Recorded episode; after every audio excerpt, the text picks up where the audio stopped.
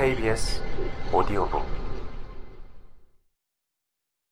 행동주의 이론이 정설로 굳어지는 시점에 이르자 과학계의 가혹한 검증이 시작되었다. 이러한 거센 반격은 얄궂게도 행동주의 심리학자들이 가장 많이 활용한 쥐 실험을 통해 이뤄졌다. 캘리포니아 대학교의 심리학자 에드워드 톨먼은 쥐가 보상, 즉 먹이가 주어지지 않아도 스스로 미로를 탐색하고 구조를 학습하며 자신만의 인지적 지도를 그린다는 사실을 관찰했다. 동일한 미로에 보상을 추가하자 쥐는 그 보상을 금방 찾아냈다. 쥐는 자신이 첫 번째 미로 탐색에서 얻은 부분적 지식을 융통성 있게 활용했다. 쥐가 과거의 지식을 재정비하고 새로운 방식에 적용할 수 있다는 주장은 외부 자극에 의해서만 무언가 학습할 수 있다는 행동주의 심리학자들의 주장에 정면으로 도전하는 것이었다. 톨머는 실험 보고서에 쥐가 내 외부의 자극에 수동적으로 반응하지 않았다고 추정했다. 쥐가 정보를 유동적으로 활용할 수 있다면 인간도 그럴 수 있을 것이라고 추론하기까지는 그리 오래 시간이 걸리지 않았다. 이 통찰은 1960년대에 소위 인지혁명에 결정적인 영향을 미쳤다. 그 뒤 각종 실험을 통해 인간의 기억이 계속해서 재조직되고 동기화된다는 사실이 밝혀졌다. 그간 추상적이고 실체가 없다고 여겨지던 인간의 적극적인 정신력, 즉 실행제어 기능이 처음으로 조명을 받기 시작한 것이다.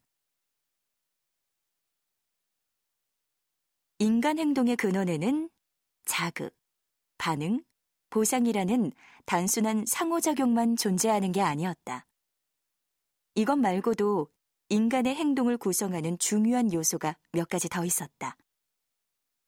인지주의 심리학자들은 사람들이 다양한 개념을 범주화할 때 더 빨리, 더 잘 배운다는 점을 발견했다.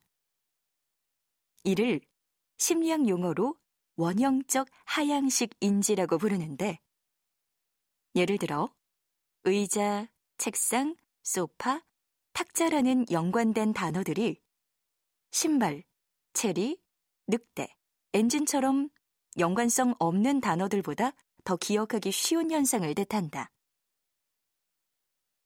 행동주의 심리학자들의 주장대로 자극과 보상이 동일하다면 어떤 단어를 외우든 동일한 결과가 나와야 했다. 하지만 결과는 달랐다. 더 중요한 발견은 동기였다.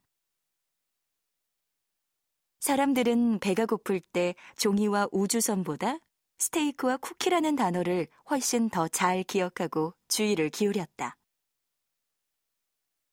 심리학계에서 이것은 엄청난 발견이었다. 인지주의는 행동주의가 부정했던 인간의 마음을 복권했다. 이러한 움직임은 1960년대에 태어나 개인의 힘으로 사회를 바꿀 수 있다는 믿음을 가진 아이들이 직업을 가질 나이가 되면서 더욱 거세졌고 1980년대가 되자 학계는 행동주의에서 벗어나 인간의 행동이 마음에서 비롯한다는 인지주의 심리학을 정설로 받아들였다. 어쨌든 내가 경력을 시작했던 즈음에는 스키너의 빛나는 이론이 이미 저물고 있었다. 인지주의 심리학자들은 행동주의 심리학자들에 대해 인간을 흡사 슬롯머신처럼 자극과 반응에만 매달리는 기계로 이해한다며 조롱했다. 그들은 행동주의 심리학자들이 축적한 습관에 관한 기존의 연구 결과를 깡그리 무시했다. 인간을 외부 환경에 지배당하는 자동장치로 바라보는 것이 마뜩찮았던 것이다. 그들은 인간이 의지와 동기와 지성으로 움직이는 주체적인 존재라고 확신했다. 인간의 추론 능력과 경험이 곧 인간의 행동을 결정한다는 관점에서 보면 반복에 의해 형성된 습관의 존재감은 너무나 가볍게 느껴진다. 과연 인지주의 심리학자들의 주장이 온전히 옳았을까? 물론 나 역시 이제 와서 행동주의 심리학자들의 주장을 두둔하고 싶진 않다. 하지만 그들이 그토록 매달린 몇 가지 주제, 즉 외부 환경의 자극과 적절한 보상이라는 요소가 인간 행동의 근원을 구성하는데 매우 큰 영역을 맡고 있다는 사실만큼은 간과할 수 없다. 나는 어떤 한편의 주장만으로는 인간을 제대로 이해할 수 없다는 결론에 이르렀다.